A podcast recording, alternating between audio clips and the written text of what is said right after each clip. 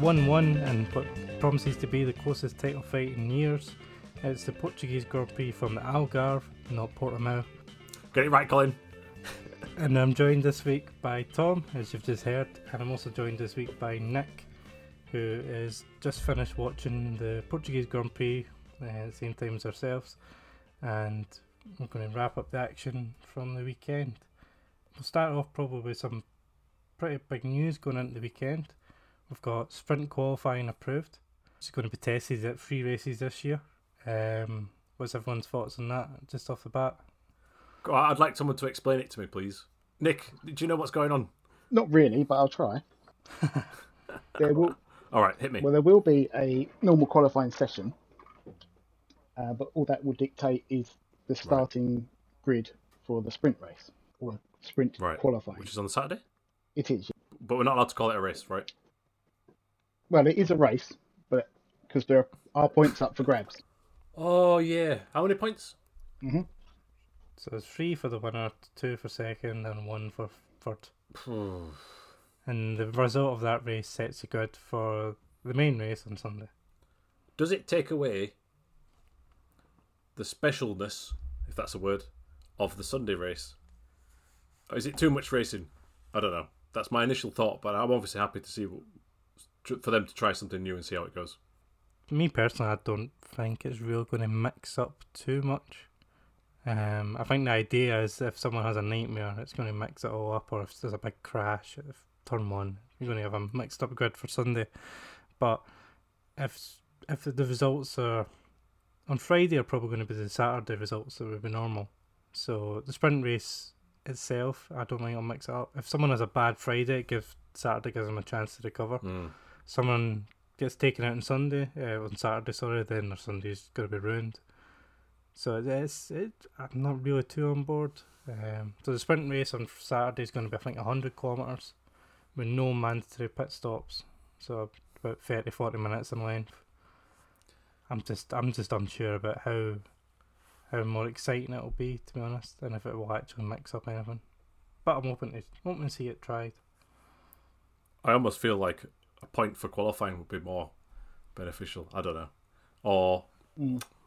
at least allowing pit stops or, or something else like that. I mean, I mean, I- am I correct in thinking there's less uh, practicing, Nick? Uh, yes, I believe it's one free practice session on the Friday um, before qualifying. Right, Uh, and that's it, or is there anything on the next day? I think there's a second practice on Saturday morning Oh, right. For an hour or an hour and a half, which lets them get their race set up sorted. So, so do, do either of you have enough time on a weekend to watch two two lots of racing and a qualifying? No, not particularly, because qualifying will take the normal place of Fridays when I'm supposed to be working. Oh, yeah, that's it. Yeah. So, to to be fair, to losing practice sessions, I'm not actually bored about because I don't really. I, I stick them on the background normally, and I don't really find them that exciting. Um, so someone changing that up, fair enough, that's good. But I'm not really too excited about seeing a second shorter race Is it? because everyone will just stick on a medium tire and go the full distance. Oh, yeah, that's a good point. Maybe there should have been something where it's like, and you're only allowed to use soft tires. Yeah, they bring they bring along an ultra soft tire just for that. Yeah. And I don't know. Well, you've got to see it. Is it three three races this year? I think. yeah, Yep. uh, All right. I think uh, Silverstone's the only one that's really confirmed. I'm not sure about any other ones yet. I think they confirmed two, but I don't know what the second one was. Really helpful. it's all right because we're not doing this as professional pundits and we're just fans. We're allowed to be a bit, uh, I don't know, vague with the truth sometimes. Right? Right? Right? Oh, we've, we've, we've made it very clear that quality is not the aim of this podcast. So, yeah, so that's coming in at least at Silverstone and two more. Um, the pad mix, the reaction in the paddock is kind of mixed to that. I think everyone's just kind of we'll see how it goes, but I don't think anyone's Yeah. too excited. Uh, there's other big news going at the weekend is that Canada is gone again off the season's calendar. Your favourite track? My favourite track. and mine. Uh, next, Right, well, yeah, I say that to both of you, I guess. yeah, I love that track. It's a it's an amazing track, uh, and it's banned again due to seems to be a mixture of COVID concerns and finances. Um, Mm. Seems to be a mixture of Canadian government or the provincial government uh, didn't want people travelling in, and also I think some of the state money that normally goes to the race organisers has been cut this year.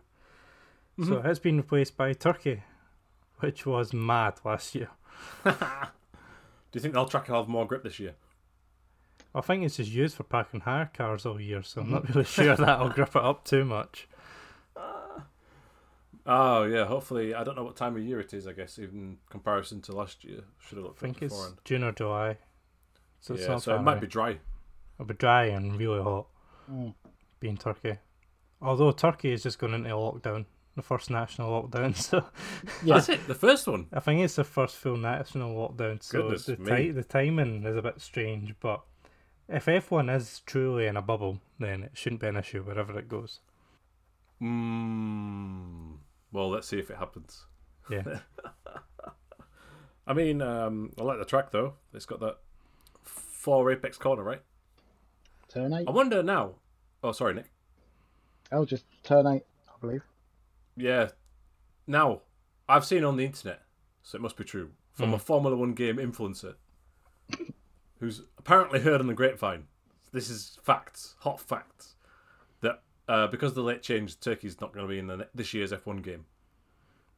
Uh, that wouldn't surprise me. I mean, the game's Yeah. due out what in a month or two. It's a Yeah. it's a big ask for them to dig dig Turkey out of the archives and yeah, just get the old files. exactly. They must have the old files sitting there.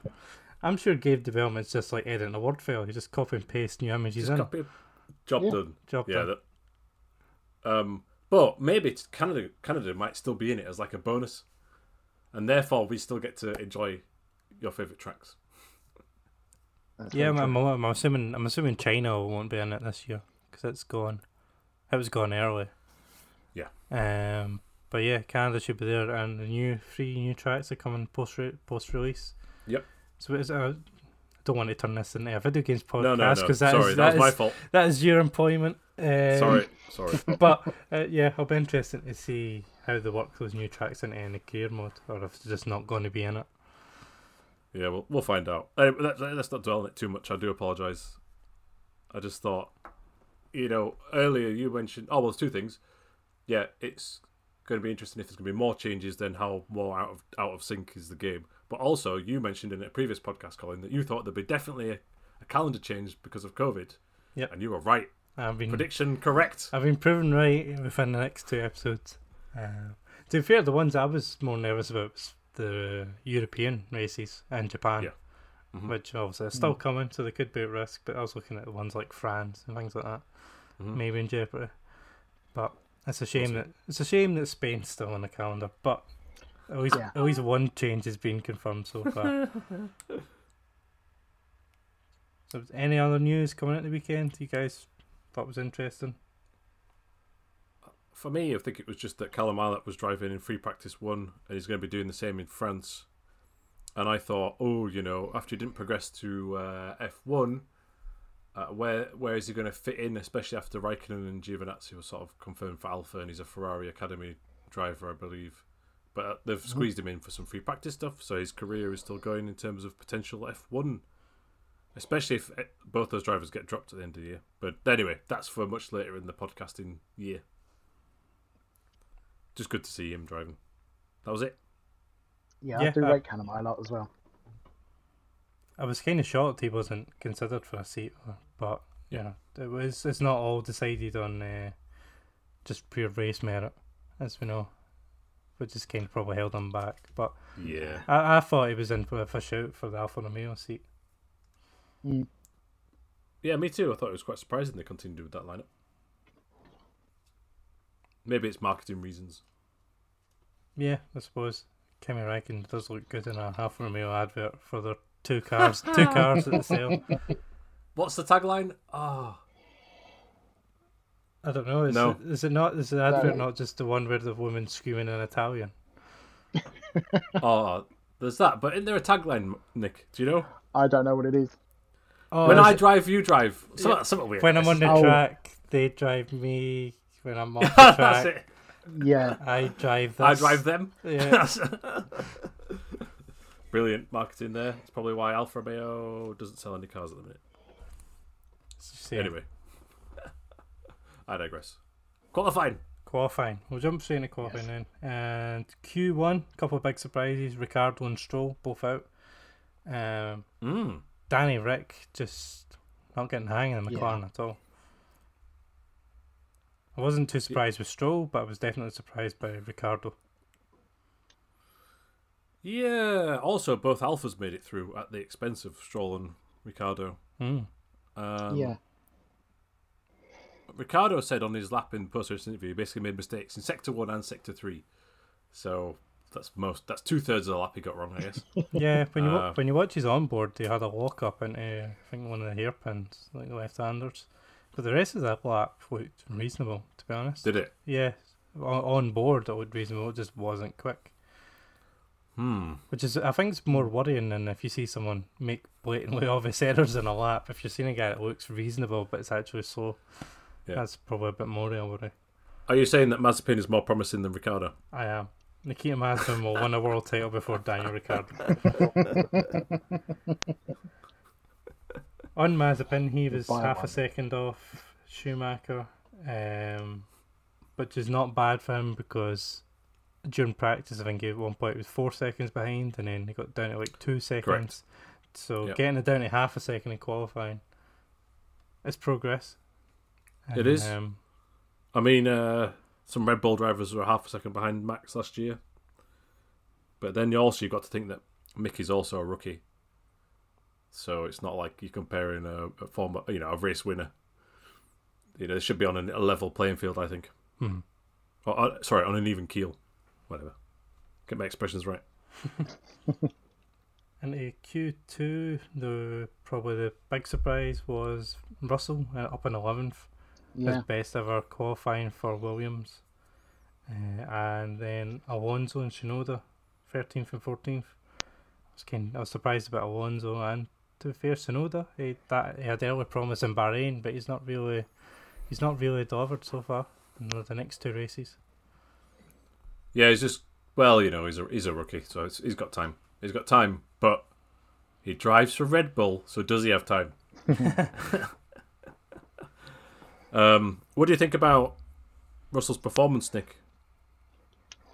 Um, I thought it was a good performance in his quali. He's um, very unlucky to miss out on Q3. I believe it was. Yeah. Uh, was it hundredths rather than tenths? Yeah, yeah, five hundredths or rounded up to six hundredths. But yeah, he's Which is incredible. the most out of that car. And Yeah. What what do they call him now? Crofty calls him Mister Saturday, Mr. which I think is a bit of a disservice, but Yes. I I I- I just really want him to get into the top ten uh, with the Williams, which is considered the second slowest or third slowest car, depending on what what. Oh, sorry, no. Yeah, yeah, second or third slowest car, depending on what day of the week it is. And Williams bizarrely tweeted our best ever qualifying result. Did they? it was their best in the last three years. I Yes. think that's what they meant to say. since uh, since Claire got booted, then it is. Claire Yes. and Yeah. uh, her dad got booted, then I suppose it is. The really in capital, it's your best ever result. Jost Capito, well done. But did they actually, did they delete it or something I don't afterwards? know. That's amazing. That's such a good pickup. Talking about qualifying gaps between teammates, that's almost 1.2 seconds between Russell and Latifi. Oh yeah, actually that's a fair point. That's massive. And we were we were talking up Latifi this year, as in like, oh yeah, he's getting there. To be fair, I thought he did reasonable on the race, which will come to, but Yeah, he's, he's one lap pace. George has just Mm. got a measure of him, and I don't, Yep. I don't see his record being broken this year unless he has a proper awful Yeah. session where he puts it in the wall. I think. mechanical failure or something. Yeah. Yeah. Probably surprised in a different way though was uh, Sebastian getting into Q3. Um, Yeah. It was probably his best performance shown so far in Aston Martin uh, Definitely. in qualifying. He's been nowhere so far this year, but this actually looked pretty comfortable in the car on Saturday. I'm not taking that as a positive though, as harsh as that seemed. I mean, he's massively outqualified his teammate, who was in 17th and he's in 10th. But this is a four-time world champion we're talking about here, and it's just it's a shame and it's quite sad to say, oh, well done for getting into Q3. I know it's obviously the equipment is in, but Yeah. Yeah, Aston You know. Martin have got major issues this year. Um, and they had a new floor this weekend, which didn't, didn't, do anything. no, it didn't help at all. Although maybe I should, I'll, I'll jump in now with this. Every driver who had a better weekend was like, "Yeah, we've made a real progress this weekend," and every driver who didn't was like, "Oh, it's the wind, it's the track, it's so Yeah. weird." We'll have to see it at Barcelona. So, but I, and I sided with the latter actually. Maybe this track has unique characteristics. It's quite cold, Hmm. and the wind. Oh, it sounds like such a lame thing, but because these cars generate so much downforce, I suppose it maybe does affect them more than rules from years past. I think uh, the worrying thing for Aston Martin is that Stroll's car had all the upgrades on it. Oh, was Uh, it? Yeah, Stroll had all the upgrades and Sebastian didn't.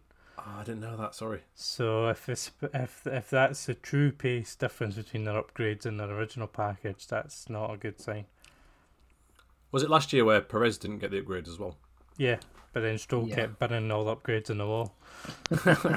So, uh, it was another Q3 appearance for Gasly. Um, Ocon had a really good qualifying in P6, Yeah. and then Carlos Sainz also out qualifying Leclerc for I think the first time.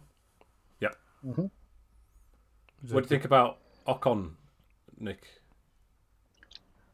It's um, been a long time coming, I think. He's taken his time to get to where he's at, but he's starting to show some promise now. I agree with that. But but then I have I had a thought. That's dangerous. Yeah, I know. This is always that's never a good sign. What if it's just Alonso not doing very well? You know, what Yeah. if someone else? What if Hulkenberg was in the Alonso seat? Would Ocon be qualifying by his team? I don't know. You'll never know the answer to that question, but it almost flatters to dece- deceive a little bit because I think Alonso's just getting back in the swing of things. Yeah. But it's great to see. Oh, I hate that expression because everyone says it in the world all the time. It's great to see. But Ocon P6, excellent qualifying result in my opinion, and mm-hmm. Sainz in P5 also another another great performance. Lando Norris down in seventh. Yeah, he was just quite upset after qualifying. I think he said he made a mistake on his lap. I didn't see an onboard, but um, he was unhappy with a mistake that he made on the way around. Uh, I thought it was interesting actually. No, but only a couple of cars went quicker. I think only really Bottas went quicker in Q3 than they did in Q2. Yeah. Yeah, Everyone was well slower. yeah. Hamilton was second and a half. So Uh, four tenths slower. sorry, four tenths. Maths not a strong point. Yeah, Nor- Norris was at seven tenths. Leclerc was about similar, I think. So it, it, it, it, to be fair, that does back up the point as the the conditions at this track are just mad Mm. for these cars. Um, the, deal Yeah, I- the, the changes in elevation and the wind and the relatively low temperatures in Portugal this time of year. I think so. I think it highlights my uh, lack of mathematics skills and also the fact that yeah, the, the conditions of the tracks are um, this track is a bit unique. Um, who who qualified in pole? Do you think? Uh, do you think who qualified in pole again? Bottas. Bottas Bottas. got pole by seven thousandth of a second over Seven Hamilton. thousandths. Max Verstappen was third, but should have been in pole. Um, he went quicker, but lost his Yeah. lap to track limits again. He's not having a good time with those. He lost the win at Bahrain because of it, and then he's lost pole essentially because of And he lost a podium at Circuit of Americas a few years back. it. Yep, Oh yes. Um, yeah. taking Raikkonen off the track. So I don't know if he learns from this or not. Well, to be fair, he's it wasn't a deliberate go wide here. He was catching a snap through I think That's turn true. four, uh, which And forced him wide. Would have lost time as well and still set the fastest time. Yeah. I, I- suppose it's hard for the FIA to do anything other than look at Yeah. a camera and make a judgment. Um, if you were to want to do it properly, you would somehow work out did they gain time or lose time by doing that. But uh, I guess you would have to set a reference time and then have to have Yeah. sensors to detect your speed through it, and it would be it would be too much work for the FIA to make those quick decisions. Also, if they have like, oh well, it, it's fine because you're making a mistake. How do you define what a mistake? You know, someone could just abuse it all the time. Oh, it was oversteer, Yeah. oversteer. but he did set the quickest time, He did. but Yeah. he didn't because it was Mhm. off track limits. So could have been quickest. And I did notice the commentary team, which I'm not in commentary for this reason because I don't know, I can't think quickly in uh, in the moment. But they said, "Oh, Mercedes on the front row. That means that they clearly got the quicker car now. The tide has turned." And I was thinking, well, Does it? Max was quicker. Red Bull should be leading the championship. Red Bull should have got Mm. at least two poles um, Yeah. so far, and they're making little mistakes, which Yep. Mercedes made mistakes last week but recovered. They're just making other little mistakes, which is just costing them. Yeah. Um, and Importantly, that means Hamilton's still in 99 pole positions, he so has. he'll get his 100 at some point.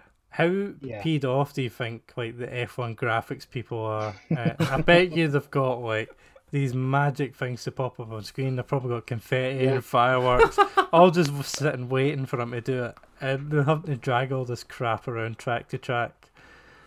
Uh, it's a maybe a topic for another podcast, but just quickly, I think was it Vauxhall and the British touring car won 99 wins for ages, and apparently they had a cake at every round, just just in case for it. I think they eventually got it because Giovinazzi won one in 2006, but it was a pretty lean year, and they had to have all these celebrations ready. So I'm sure it's the same with like the social media team on F1 and Yeah. all that jazz. And Perez was fourth, I think, was probably the last thing qualifying. He's Only a a tenth, tenth. tenth and a half behind Verstappen, but if you take Verstappen's true time, it was Yeah. six Oh, yeah. six tenths off his teammate. Oh yeah, So I didn't think of that. Still But getting still. his feel, still getting fuel for the car. So He was I'm fourth still- rather than seventh. Exactly, Great point. All he needs to do is finish fourth. That's what he's paid to do. Mm-hmm. exactly. He's qualified fourth, finish fourth, make it tricky for Mercedes. That's the And minimum. be on the podium if other people crash. Mm-hmm. Yeah, that's the minimum they're looking for. Yeah. Cool. But and so jump straight onto the race, and the race start. I was expecting chaos going into turn one, just because it's so it's such a weird corner, but it was relatively tidy. Um, Verstappen got a decent start, but couldn't really get past. Um, Sainz got a really good start up into fourth to get past Perez, and I really liked Ocon's move on Lando on the first yeah, half late as well. braking. Mm. Yeah, t- to take seventh off of Lando, hmm um, which he then pulled back later in the lap with a nice move around the outside. But I thought that was good from Ocon to really show the pass in a what is a slower car in the race, to to show that jump because he hasn't he doesn't really you don't really see much from Ocon in race replays in terms of exciting moves, and I thought that was a pretty decent one. The last time we saw anything from Ocon was when him and Perez were crashing into each other for that year. Yeah, So you're right. It's been very quiet since, especially last year. But it, but now he had a little edge there. Oh, I'm going to go for a dive. Hmm. More of that, please. Yep, good. Yeah. I think an element of that. Sorry, Nick. It's got to be confidence. If he's out qualifying Fernando Alonso in the same car, Mhm. you've got to. That maybe improves your racecraft a bit because you're just like, oh yeah, I can do this. End of lap one um, brings out the safety car as Kimi Raikkonen is too busy checking his dashboard and runs into the back of his teammate on the straight. Which Is that is- what you think happened? That's what he said happened after the race. He says he hit. Did a, he? says he hit a switch through the final corner and then had to put it back. But uh, so he was busy looking at his dashboard and runs into the back of Giovinazzi, loses his front wing. It's tucked under the car. It's just scruffy, messy. I actually thought that Giovinazzi moved a little bit back to the left. He did, but it wa- Yeah. I don't think it was enough to really cause. If if Kimi was paying attention, it's not an issue. But it was. He wasn't. Uh, he wasn't on it. Oh, but with Kimi, it's kind of funny. Uh, Yeah. yeah. Anyone else, they get sacked. Yeah, anyone else, Twitter would be an outrage.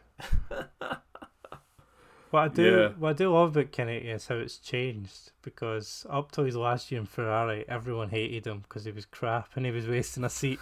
Yeah. And since his last year at Ferrari, everyone loves him again because That's he's, true. he's just Kimi.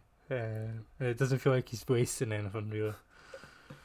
I suppose the car's not great, so it's like it's not like a No, giving like a young upstart the chance of podiums and all he, he still has chance of points, Kimi, because Alfa Romeo are appealing the penalty they got in Imola where he lost the two points. Yeah, Um, interesting that. which I don't think was decided today, but I think they made No. their they made their case to the FIA why Mhm. why it sh- they shouldn't have got a penalty. Well, we'll see what happens. I mean, really, that team should be quicker than that, so not have to worry too much about that, so they can finish in the top ten Yes. most of the time. But yeah, this year they're not doing that, even with the upgraded Ferrari power unit. No, they're doing a lot better this year than I thought they were going to so far. I expect them to be with Haas and Williams, and they're definitely a step in front of that. Yeah, that's a fair point. I actually thought Williams had made a step so that they were quicker than them, but it seems that that's just track dependent. Maybe that was just Imola, and then the rest of the year Alfa's Alfa's clearly, especially in the race, quicker. Um, and Haas are way back. Although, we'll get to it later. One of the Haas drivers actually getting close to some other cars now, which is quite exciting.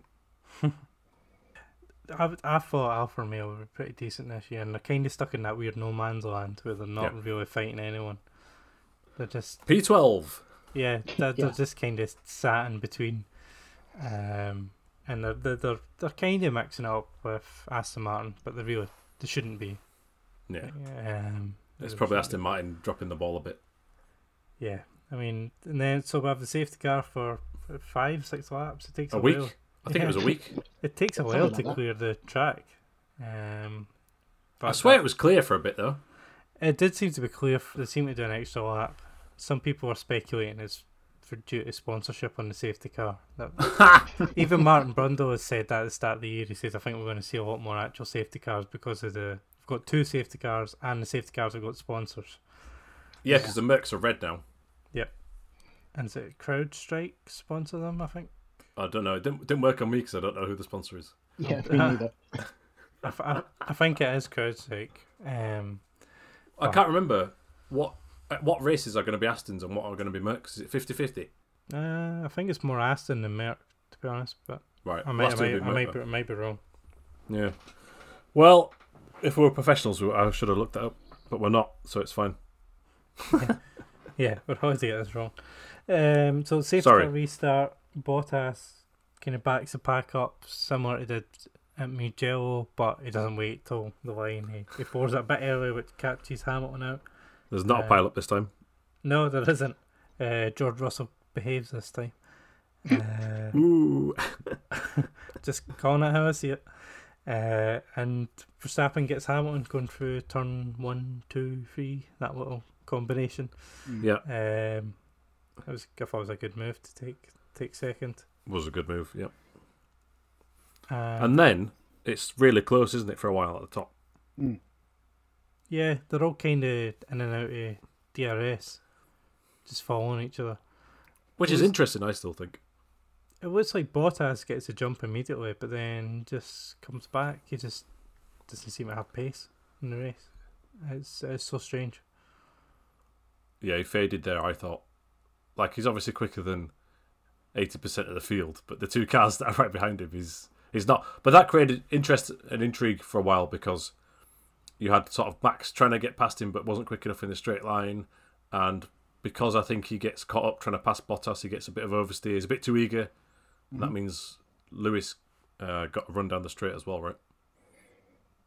Have I jumped ahead too much? No, no, They're all battling for No, a bit, and then. Hamilton dive bombs Max. Yeah. And I thought that was a great move as well. yeah, that was a really. I thought it was quite brave to to take him in the way that he did. Because Max probably two years ago that's ended up in the wall. um, Yeah. Would you have gone for it, Nick? Would you have gone to the left or to the right? I would think I would have gone left. Yeah, I think on this track you should always go to the left, to be honest, because the angle of the corner is just too tight otherwise. Yeah, the person on the inside have got such a shallow line for that weird corner that they they have to sort of break li- earlier, which as we'll see later. So he went, he went right the way across there. Remember when uh, was it Michael Schumacher put Barrichello nearly in the wall in Hungary? I was thinking, I was remembering of that. Was it like 2012, 13 or something? yeah, And I was like, oh, here we go. But you're you're a brave man to keep going right when it looks like your opposition is just keep going that way. Yeah. Because all that needs is Verstappen to just keep edging over, and that's a an airplane Yeah. crash. uh, Mark Webber. Uh, but to me, very importantly, that showed to me right. Hamilton's had all these years with the best car out in front, still got it. You know, he's still got that edge to to go for the dive bomb when he probably didn't even need to, and that that was quite impressive for me. yeah, I don't think it's going to be. I think it's going to be quite an elbows out fight between those two this year. Uh, I, I, I think there's going to be a few crashes between the two because you saw Max push him wide last week, and then this week uh, that was quite like it was quite an aggressive overtake and then defence from Hamilton to keep the place. Am I correct in thinking we we didn't see like a an outside or an onboard view of that uh, defence from Hamilton, uh, Nick? Not that I saw at all. You only saw the one from the front wing of Verstappen. Yeah, I think Yeah. it's aggressive, and I- I think we need to keep our eyes peeled on the Formula One YouTube channel in a couple of days' time when they do like Mhm. best of onboards. I hope they show like the traditional onboard view from Hamilton and, and Max. Because I thought it was like, interesting like you say, what Colin. Brundle said as well. Um, 'cause Oh yeah, what did that- say? Well, he said that he doesn't need to give him room because he's going around the outside. Um, and I thought, if you're there, don't you have to leave a car's width? Interesting. Yeah. Ooh. It. I think it's if it's maybe based on how far up the outside or inside you are, and to me this seemed like almost level, right? Yeah. But it's. And I almost think there was contact. Yeah, yeah, it's hard to tell from that angle. But I felt like there was a bit of tire rubbing. Yeah, very possible. But we'll have to wait for the onboards, or if we ever get to see it, I don't know. Yeah, it's one of those ones. If you're on the outside of a, a tight right hand corner and you're on the left, are you going to just get squeezed out if you leave your car there? I think you are It's- if you're halfway up or a quarter up. But if you're fully alongside them, Yeah. then you might think, oh well, I can go around the outside here, use a bit of the curb. Mm. Mm, it's a tricky one. I think you need to leave the space on the way in to the corner, but on the way out, it's kind of almost anyone's game then. If someone decides to push you wide, like uh, Verstappen did to Leclerc at Austria. Once you're Yeah. coming out of the corner, if someone pushes you wide, that kind of seems to be seen as okay these days. Mm. It's Well, like you said, like I- I Miller at turn one, turn two, sorry, in the at the start of the last race. Uh, Um, but just good to see them close enough in quick, and e- reasonably equal cars having that battle. Yeah. Yeah. Yeah. But that put Uh, Hamilton to P two. It did. Uh, another interesting move at the restart was Norris getting past Perez um, down in, I think, turn five, the left Oh. hand hairpin. Yeah. Uh, Norris runs a bit wide through turn four, the exit, to gain a bit more speed um, and gets past Perez with a nice move. And he's ahead of him for about 10 laps.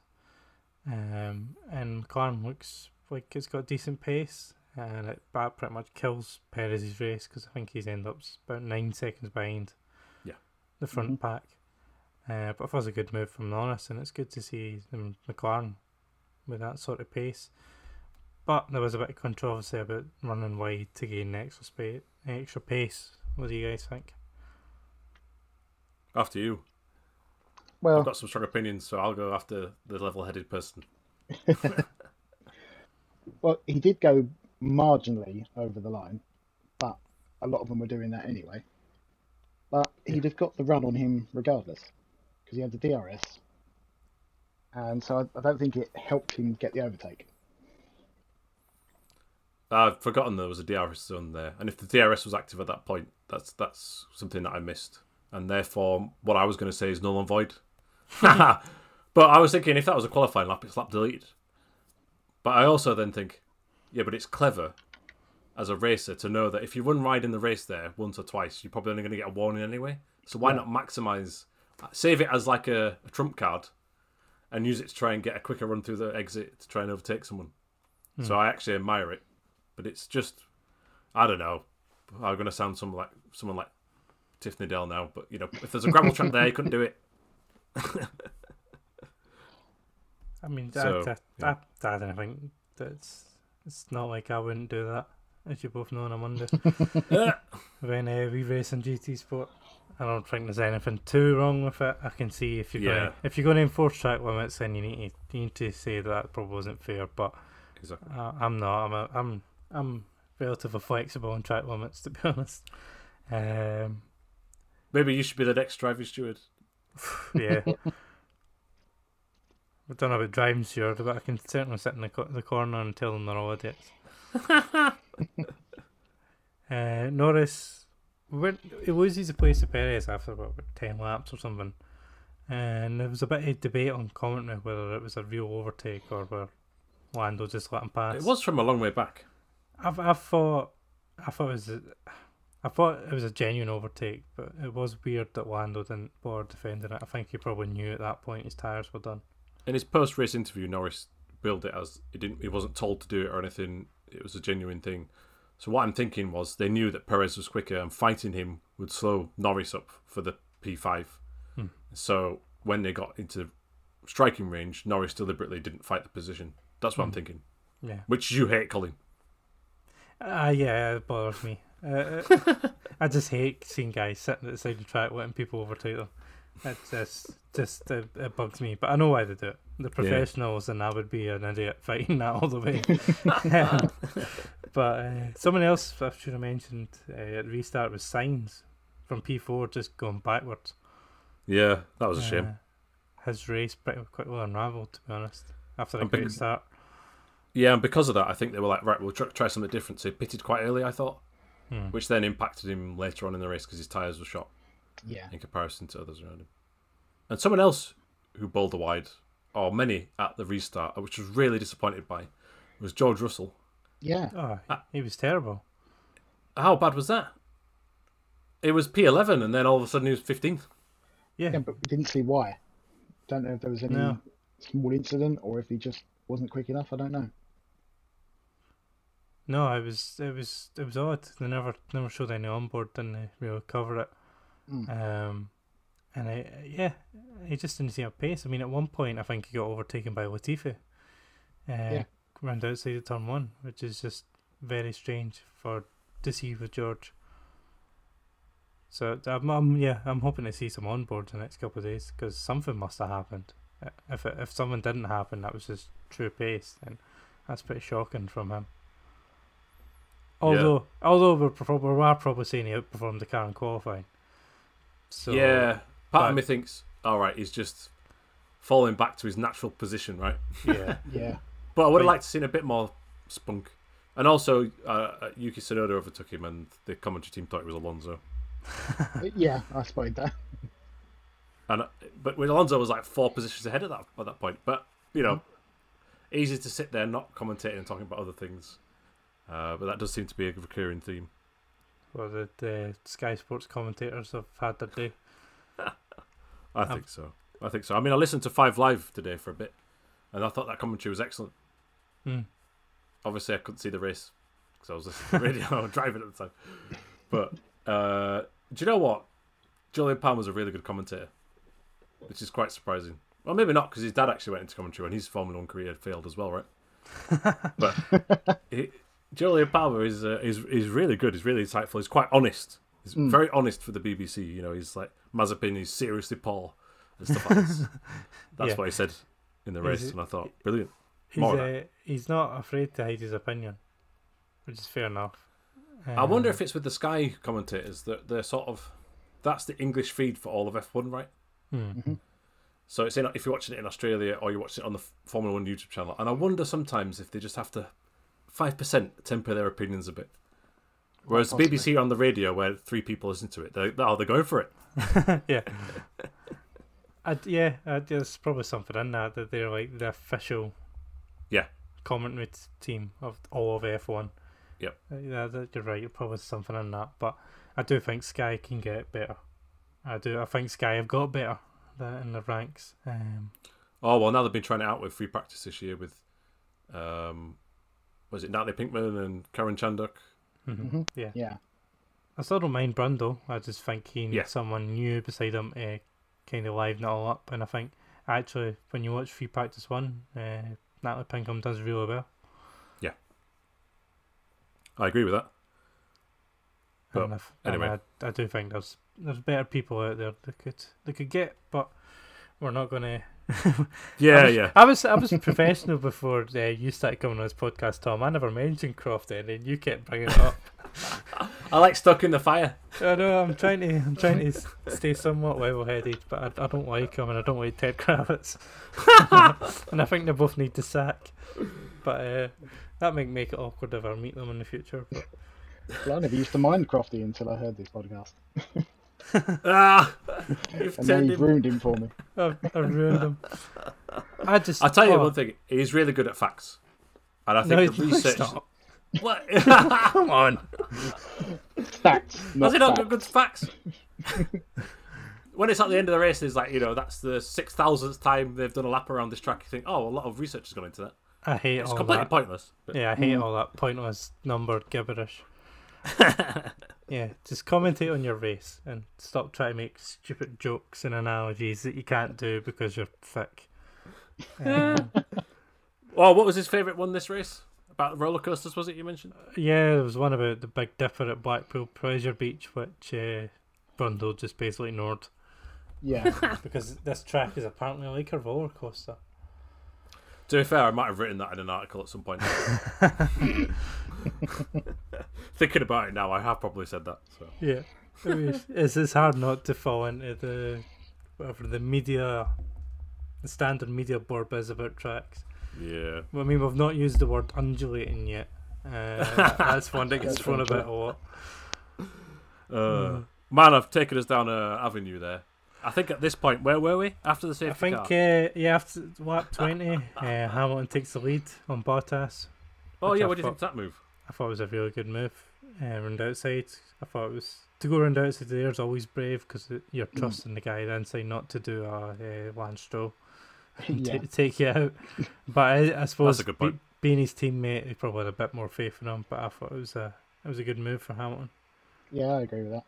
Yeah, part of me thinks that it was an amazing move, but uh, Bottas's confidence is shot when it comes to wheel-to-wheel action with Hamilton, and Hamilton was perhaps not as far up, up before the braking point as we've seen with other moves at that same corner, and he just Bottas had to brake so much early. It was a tiny bit of almost like I felt like, oh, has he let him get that?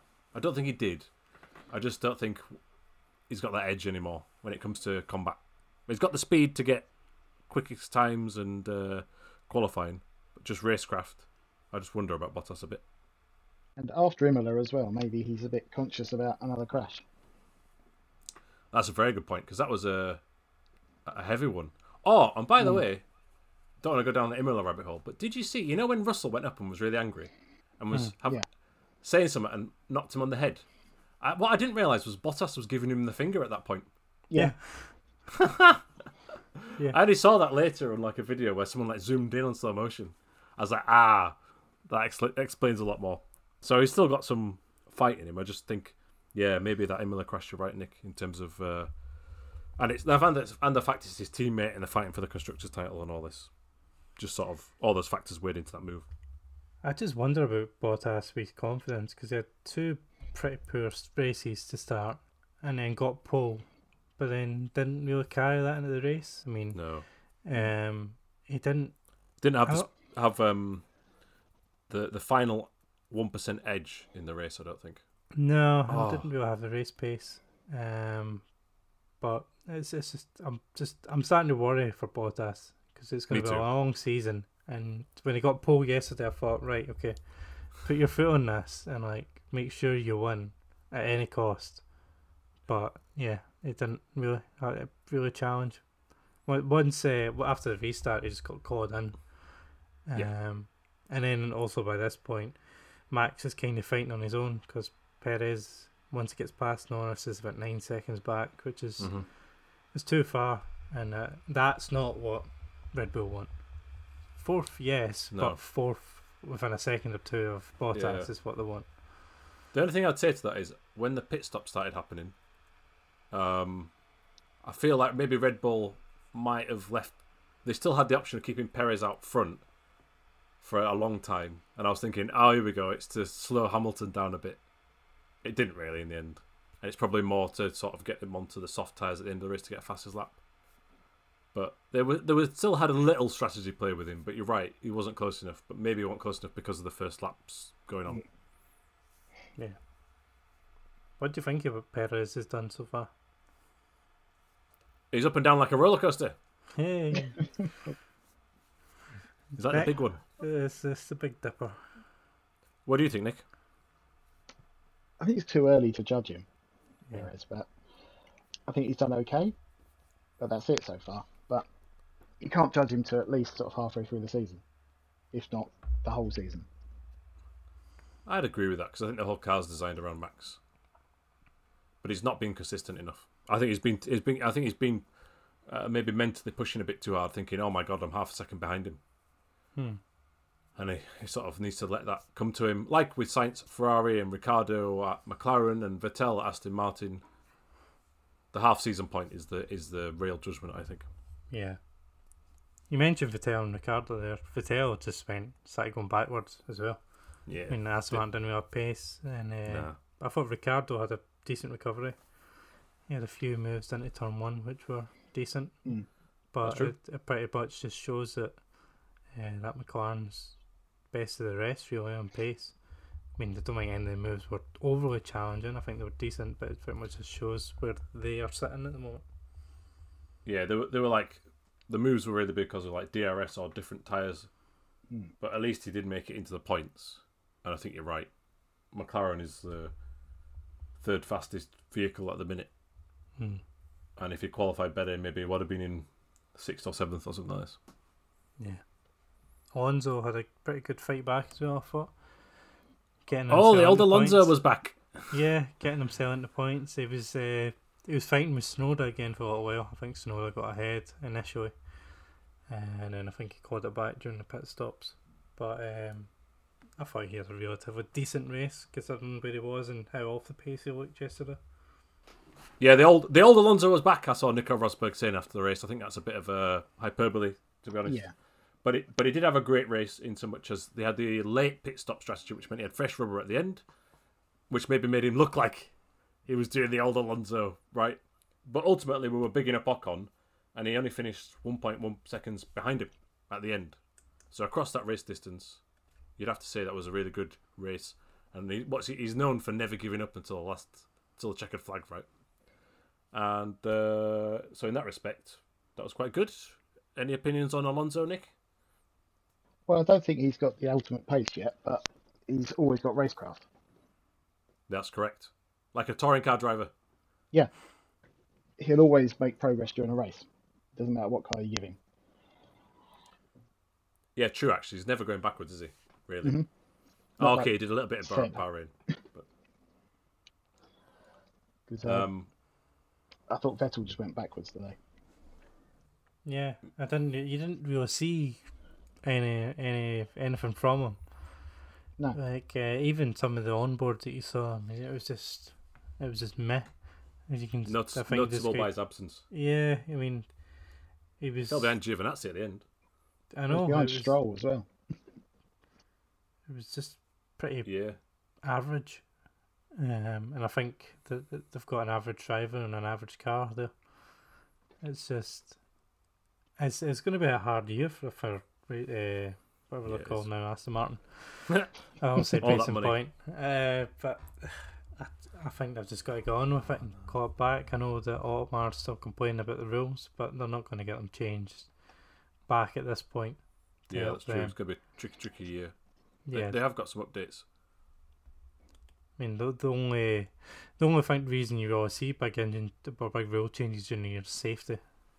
Uh, I remember they changed the tires a few years ago, but that was just safety. That was the main driver for Yeah. that. And then last year was engine Any point regs, was just I'm trying so to level the playing field a little bit. But I don't think it was. I don't think they're going to change majorly change the aero rules this year, uh, especially considering the cars getting binned the end of the year.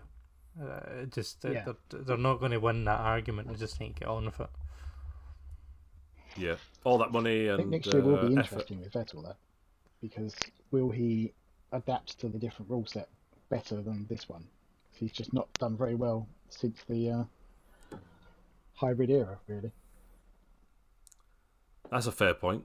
Yeah. Will he be around to adapt? That's the main question, I think.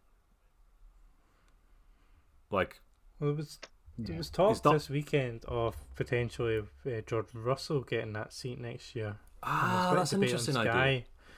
There's a bit of debate on Sky about um how secure Vettel's contract is, because they've never said how long it is. They've only said a multi-year agreement, Yeah, which, is makes one me an think option. someone someone has a break clause there. Mm. and Yeah. it's going to be interesting come the end of the year if if he's still not got to grips with that car, which you think he would, given his experience, but if he still doesn't, it'll be interesting to see where he's even there next year.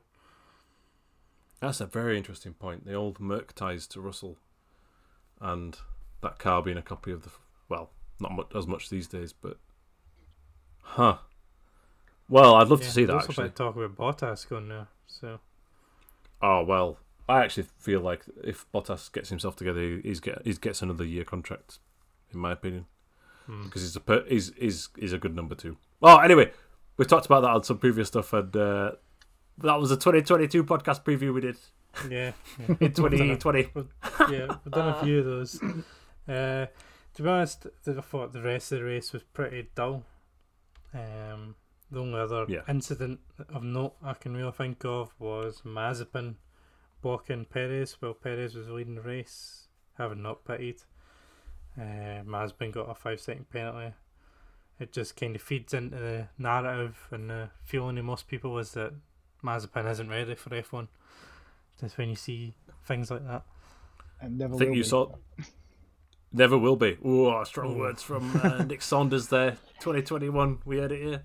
Yeah, Mm. he's he's clearly got some pace because he's done reasonably well in F two last year. He won a couple of races, but it's there's just it's- it's hard to tell what's wrong. He's not comfortable in the car. He's not got the pace. He had lots of spins the first two weekend.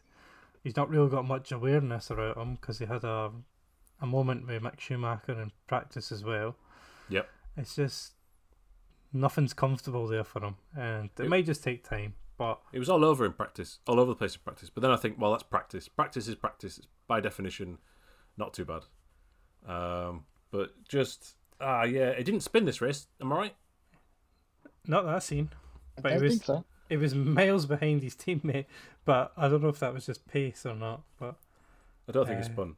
But blocking think it's Perez, the race leader, is is uh, not good. And I think five seconds is actually quite lenient because Yeah. imagine if that was Perez had pitted and that was for the race leader and all this, and then Mm. a few laps later Hamilton actually catches up and overtakes him. Right? Yeah. I'm not saying that was direct result of the Mazepin thing, but it, it could have been a contributing factor um, if they were on like equal tires. So that, that's not ideal. And I guess the other thing that happened was uh, Verstappen got past Bottas after the pit stops because it seemed Mm. like to me the tires were taking one or two laps to get any heat in the, into them. And Yeah. if you watch Bottas at that point, he's like driving on ice. And then yeah, that's a Versta- good point, Verstappen yeah. tries to. He's already got the overlap, but he really doesn't let Bottas turn in down at the hairpin. Full Rosberg spec, just which is fine. yeah, I, I thought it was fine. Um, I forgot about that. And Perez, Perez, Bottas, and Verstappen all go for the fastest lap at the end because they just nobody's catching Hamilton once it gets. to What do you think about that? Was that like good to watch or confusing to watch? If I'm like the casual F1 fan, what the heck's happening there? I quite like uh, the fastest lap rule too. If you, if, that doesn't happen, the four are just driving in procession to the end of the race. Yeah. Yeah, that's true. At least it gives you a bit something extra at the end. Bef- before that as well, I'd like to shout out to Mick Schumacher Oh, yes. for being on TV. Racing a hack instead of Yeah. driving it. Racing, good point, good distinction. Yeah. Mm. He was with Latifi. At one point, oh, he went sideways and left these massive uh, black lines on the track. Yeah, did you see that? Yeah, it was very good to see, and it shows, I think, that Schumacher does have potential. Yeah, because that car is not great. We are all talking about the Williams taking a step forward. I don't know why Latifi was there, to be honest. I don't know if anything happened early in the race. Uh, but Yeah, I then, don't know if it tyres or what.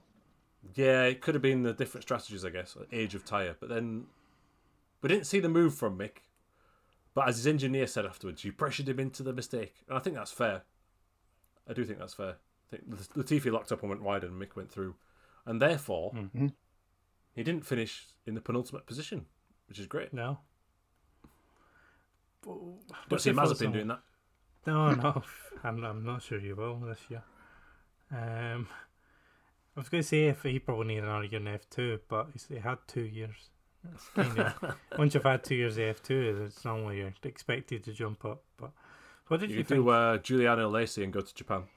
Yeah. Oh, I, I sacked him from Bar GP on the game a few few races ago. So, what do, what do you think of uh, Latifi? Because at one point in the race he overtook Russell, um, but then I'm just never really that impressed to be honest. Yeah, they both Yeah. went backwards in different ways at Yeah. different times in the race. So I'm not really sure why there was a reason for that, but I'm wondering if that's a setup thing, hmm, just to give them benefit of the doubt, because they they definitely struggled, like you say, at different parts of the race. So it wasn't just like if it was just the Latifi on his own going backwards, you'd be like, oh yeah, rubbish. But Russell really struggled in the midsection, so Hmm. Yeah, I mean, uh, I mentioned to Yuki Tsunoda uh, got more warnings for track limits early on. With his engineer. did he? Uh, I think it was like it was like eight laps in, and uh, Yeah. his engineer came on. and It was like, Yuki, you've had two warnings already. Stop it. This is it. No more track limits at turn one. Because I think uh, I think Tsunoda's has got a habit of ignoring his race engineer and do it once. Because he got a penalty at Imola for the same thing, despite being warned. did. And uh, yeah, I think he's it- a, I think he's a little angry man once he gets in the car. to be fair, he probably can't see the corners without his booster seat. Oh! he did. He locked up and went off as well towards the end of the race. I don't know. I think he lost a position. Um, To Stroll. was it to Stroll? Yeah, that was a shame. Yeah, we. You know, going back to uh, what we were saying, he was really calm at race one and impressive. Since then, he's just been pushing. He's driving too hard. He needs to be patient and build up. Yeah. Um, Someone needs to have a word with him and calm him down. Yeah. Because Gasly got 10th again. He's looking pretty Mhm. good for this season. Pretty consistent, quick. Uh, Yep. Sono- Tsunoda just looks over the place, to be honest. Uh, he's yeah, entertaining. yeah he, needs, he needs to calm down. I, I, I love him. I'm like, it's great that he's there, but how long does that sustain the career? You know, at some point. But you know, early days, early days. I was going to say he was very impressive in Formula Two. I thought, in his, Yeah. considering it was his debut season last year, and he was potentially fighting for the title until a couple of races to the end. Very good point, and that's equal cars, isn't it? And Yeah. also, you know, he's, he's effectively been fast tracked into F1. Yeah. So he's still, even though he's really good in F2, he's still learning maybe Yeah. more so than some other drivers that are on the that are new to the F1 grid this year. I like And him. I I, hope- just think it's been a big change from race one when everyone was talking about it's Yeah. cool, calm, collected, but aggressive and clinical to shouting and screaming over the radio every race. just ignoring Traffic Paradise track. doesn't make any sense. Um, yeah, I don't know what this is. Track limits paradise for him today. Um, Yeah. I, I just wanted to mention as well the fastest lap thing at the end. I don't know if you were going to get to Mm. that, Colin. no, no, But-. I think in- we already mentioned it, but um, I did think it was so priceless that. Uh, so obviously Hamilton won, and Max got the fastest lap on the last lap, right? Bottas got it on the penultimate lap, Hmm. and Perez had it a few laps before that. So Max is the deleted, and he was off the track. Like you watch the replay back, it is, but he was saying something like, "Oh well, I didn't realize that that part of the track was being monitored." Yeah, but um, that Paul Di Resta in the post race interview had to break it to him. It was so awkward, but also so amazing. Yeah, Because Max, like, it wasn't like a question that was asked to him. Max was like, "Oh, brilliant!" You know, boasting, "I got the fastest lap on the final lap." Yeah, and Di Resta was like, "Oh, you didn't." it was in the uh, race notes apparently from Saturday that track limits are monitored at that corner, so he should have known that. Oh, that's why Nick's on this episode. Proper journalistic research there. Yeah, Thanks I mean, for saving our bacon. to be, to be fair, that's a couple of times now that Red Bull have missed that. Not reading Mhm. the race director's notes properly. Because Yeah. remember at Bahrain, they didn't know about the track limits at turn five. Yeah. Uh, and they didn't know about the track limits here again. So that's race engineer and uh, Max Mm. need to actually start reading. Yeah, and like Max, you wouldn't necessarily expect him to read the rule book, but the team around him should thoroughly brief him on. You cannot, you cannot. do- Maybe they did that, Yeah. but in the heat of the moment, you, you don't know. But Well, Helmut Marko has since said that there's issues with track limits. He's blaming that. Uh, I think it was You know- the um, Norris and Perez overtake and try and Ah. compare that to Verstappen losing the fastest lap, Hmm. which I didn't really see the. I know it's both to do with track limits, but you can't really compare the two incidents. Different incidences. But I can kind of see where he's going. I did think, you know, did you see after as soon as Max had like crossed the line, he was on the phone. Did you see that? And I was like, No, is he calling the stewards? or is he having a moan to some PR person already? Ah, he speaks too much to journalists. I think that's all he does. Is sit Yeah. and Yeah. phone up journal. They probably don't even phone him. He's probably Yeah, I thought- them and I- He's just got a list of people that he phones round and just slags people off. Um, also, Crofty made some joke about uh, it, uh, because it's he was like Sir Lewis Hamilton is night and day ahead of the field. Oh, eh, we shouldn't mention that, right? We're not going down that route. Yeah, sorry. New Not the commentary. commentators. Yeah, yeah, but night night and day above was a bit oh, for me. yeah. Um, but Yeah. he's trying, and I love it how Nico Rosberg is so enjoying the fact that Hamilton is showing his true mettle and how tough he is to beat against Max, because it adds credence to his victory. Yeah, you think that's what it is? Oh, 100 percent. He's like buzzing in it first race, like, oh yeah, well now Max can see just how hard Lewis Hamilton is. That's what he says. Uh, yeah, it's uh, to be fair, Hamilton's had two years off, basically fighting race after after race, and now he Yeah. has to. Um, which is good. To, it's good to see that he's still got the fight in him. 'Cause it would be Yeah. easy, easy to go soft and just twin, toddle around yourself last year. Exactly. Like he's got his 97 win win today, so you'd think, and uh, like I say, a majority of them are sort of on his own, but he had to really fight for this one, and the fact that he did was was um, a a true sign of his ability. And also, it's a bit weird how you know you look at the results and he was what 29 seconds ahead, but it was it was only five seconds ahead going into the latter stage of the race. yeah. And the and the commentary and people on social media were like, oh, race is in the pocket. I mean, if you just think about the last few years, five seconds is tiny, really. You Yeah. know, anything can happen. One lockup or one half spin, or you know, it's not And in they the did pocket. at all. consider pitting Hamilton for the fastest lap as well, so They there did. could have been a problem with the pit stops. So they decided Exactly. to. I think. I thought it was very wise when Hamilton on the radio said, "Ah, yes." He said something like, "Should we?" And then he went, "Nah." Yeah, And I thought that was very clever. That's very very clever mm-hmm. because it's very tempting to go get the extra point. But yeah, like you say, what happens if the wheel gun is dropped or something? yeah. Gain a point or lose twenty five. Yeah. that is the Take possibility. twenty so- Yeah. Yep. That leaves the points after the race as Hamilton's eight clear for Verstappen, and then Norris is third after three. t- I think three. Is he top- really Well, it was he's did not know finished that. Fourth, and fifth? fifth. Yeah, so he's he's finished top five all three races. So he's third on thirty-seven. Bottas is fourth, thirty-two. Leclerc fifth, twenty-eight, and Perez on twenty-two. So uh, my thoughts for Perez title charge is not happening so far. It's over. it's over already. Um, but after I, I still, I still think um, Red Bull should probably be leading at this point. I don't, they didn't have the pace in mm-hmm. the straights today, but if you think mistake in Bahrain cost them the race, and then Yep. a qualifying mistake here cost them pole. Yep.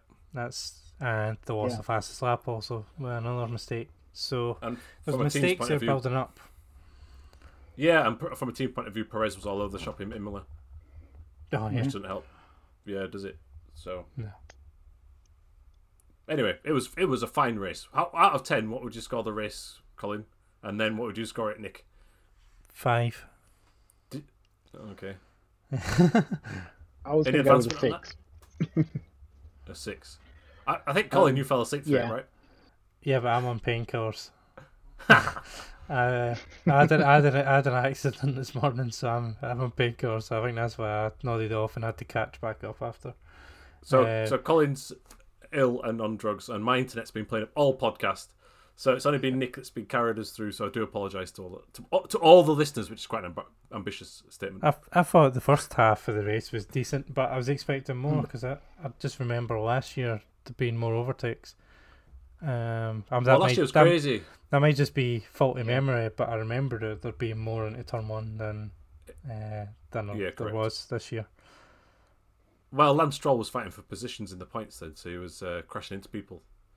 Uh, yeah, true. He took out Norris. It was last sprinkled with rain, did it at the start, and it was like minus six Yep. degrees. Not, you know, there was all that scenario. but you're right. It was mo- it was more subdued this year. Maybe that's indicative of actually how the season will go, in my opinion, because when you've got four cars so close at the front, they're not necessarily overtaking each other all the time. They're just sort of there, and then if someone does make a slight error, then there's some action. Yeah, I I mean, I thought it felt like last year we had more midfield battles because they're a bit closer. Uh, this year it was like McLaren, well. McLaren have made a step, so there's a bit there, and then Ferrari's That's- made a step as well. and then Aston Martin's fallen back. So I don't think the midfield's as competitive as it was last Correct. year. So hopefully by mid-season that'll be back. But it doesn't. Also, the two like Haas drivers aren't crashing into each other either. That's very true. That was Oh, always entertaining. Oh, Romain. I mean, He's doing okay in IndyCar so far. Yeah, I watched. Uh, I watched the race in Florida last week. He was, I think, he was running like 17th or something like that. Ah, yeah. but the one reason- before that, the first race, he was um, in the top 10. I think he finished in the top 10 as well. That one in Florida is crazy. That track is so, like, all the drivers are just broken afterwards. Don't you saw the winner? I can't remember his name. he, couldn't, he couldn't talk, he was so tired. And actually, ma- part of me thinks that's how everyone should be. Mhm. Yeah. Yeah, yeah, it should be. You know, Is um, Grosjean still going to get that test from Mercedes? I believe they offered to him, or has that disappeared? Ah, that's disappeared. I think, That ain't happening. I think he still talks about it, but I don't know. I don't know. Yeah. If Merce- I don't know if Mercedes do. When will they do it, though? Realistically, when would they do it? Do we need to probably do it? That's, the only thing they of can do is season. young driver day at the end of the year, which is not a young driver, is he? That or they need to No. use like a promo filming day and Yeah, then chuck him in for that. Or or a two-year-old car? yeah, which is which is what's what's point of a two-year-old car though? depends who Yeah. he wants. If he just wants to drive an F1 car again, Mhm. then fair enough. But if- True. If he wants to drive the up to date Mercedes, then he might be asking too much. Yeah, it, Yeah. you're right. Actually, it'll be 2016, 2017, 18 car, won't it? Which Mhm. is still better than his Haas, so Yeah. it'll Yeah. be it'll be an upgrade whatever he does. Cool. So, what did you think of the race, Tom? Overall, enjoy it. Oh yeah, I I'm gonna give it a seven. I'm quite ooh putting it out there. Enjoyed it. I, No, I didn't give it a ten. I, true. I thought it was okay. No, no, no. There, there wasn't that much going on on the track per se, right? So therefore, it's quite dull. But in some sense, it was quite interesting to follow the, the just the timing screen. It's almost a race where I could just watch the timing screen because there's nothing going on. But oh, it's brilliant that three cars are sort of, or at least two cars are really close at the front. I think it was five seconds between Hamilton and Verstappen, then another five back to Bottas. Of course, Bottas had this weird engine drama for a lap or two, so he would have been Yeah. close to max potentially as well, right? So there was some jeopardy involved at least, but it's not a classic. But I've gone with. Uh, I'm going to revise it six and a half. Six and a half. See, you're downvoting it. We're, we're bringing you down. To As I was talking about it, I was really like, nah, nah, nah, come on, Yeah. Well, six and a half. next race probably isn't going to be much better. Um, we're at Spain, which is my Your favourite? my least favourite track on the calendar. I hate it. And The, either the shortest or longest podcast that'll be. Uh, I, f- I actually think the Spanish Grand Prix was the first one I did for this uh, Was last year. Which I, d- I don't know why that episode, that pod, the Grand Prix would have inspired me to do this, to be honest. I just maybe really needed to have a moan. Yeah, episode one, Spanish Grand Prix. So, uh, Do you know what the race is Go on, called? oh god, here we go. Oh Let god. us know. Oh, sorry, I've let it down. It's actually straightforward. It's the Aramco Grand Prix of Spain. No, that's not really Ah. that. It's not really uh made in Japan or made in Italy. Whatever the last one was. Yeah. Whatever the hell that was Emilia called. Romagna. That was it. Emilia Bolognese, Romagna, Premia, Pirelli. Pizza. Oh god knows. The Yeah, Imola Grand Prix. Is it, is Yeah. it? Yes. I mean this one this one isn't that much worse either. It's just Gran That's- Premio de Portugal, so Yeah, with the word Heineken in there. Heineken, yeah. Uh, is there any bad ones? I'm just looking. Are there any bad ones coming up? They're all straightforward. Although the Austrian one is the My World Grand Prix. no, that's fine as well. No, they're all fine. Yeah. Oh, that's disappointing, isn't it? Yeah, oh no, just- wait. The Mexico one, I've no idea what that is. We'll come to that later in the year. Yeah, I don't know that word either.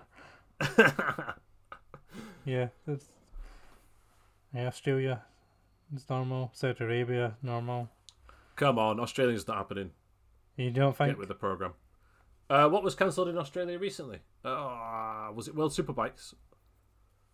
Phillip Island? Oh, live Google to finish off the podcast. I'm so sorry. Phillip Island cancelled. Oh, you can hear me typing as well. Uh, the worst.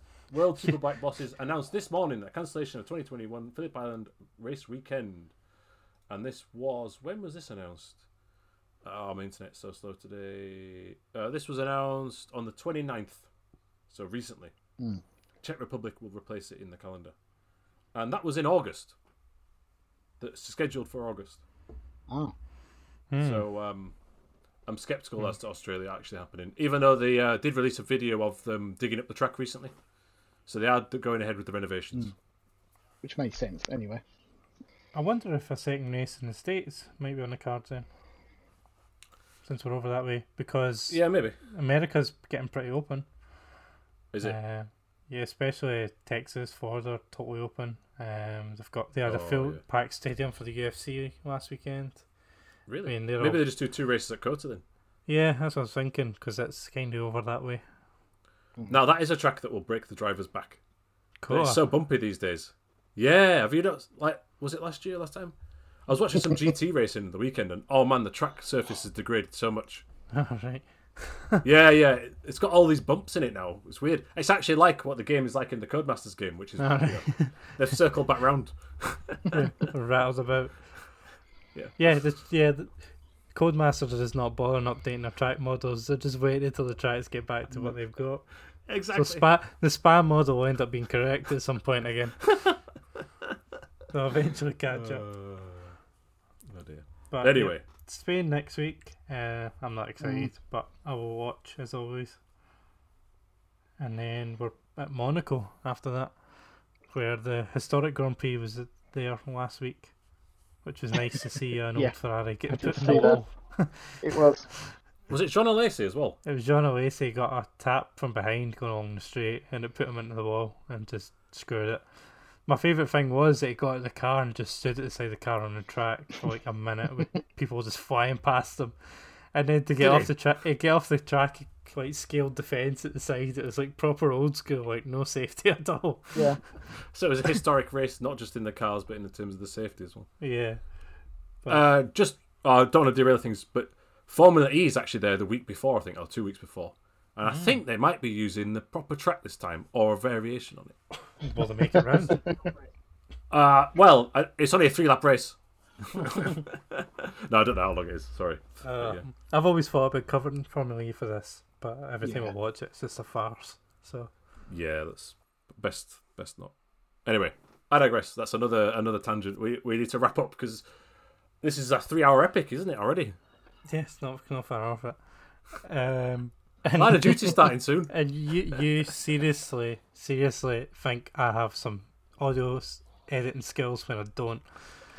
I've got Oh, so, so I've got so much cutting and twisting and I'm so I don't know what I'm doing. I'll just stick everything together in a garage band and you're going to ask me to do more stuff now. So thanks, Nick, for joining us in this episode. and as usual, thanks, Tom, for joining us. We'll be back this week with a very special British Touring Car season preview episode where we preview the new season, which starts next Sunday. Or Saturday, really. for call for Friday. Is it Friday? I don't know. My, I, Saturday. I, Saturday. I can't remember. My, I can't remember my touring car calendar. But next weekend, uh, the season starts in Thruxton, and we're going to have a little preview show before that. So With our BTCC correspondent Nick Saunders, yeah, the man on the ground, well, on his couch, but The- still, Manor on the ground, I think. is man on the ground. the man, the man best used to uh, Google to find out what the hell is going on in touring cars this year. because I haven't got a clue and I've really tried to keep up with all the people that are moving. So we're going to have a preview show where basically Nick tells us what's happened and we'll sit and Mhm. listen. So that'll be good fun. Sounds good. So we'll see you then, and then after that will be the Spanish Grand Prix, which hopefully won't be too bad. So we'll see you then.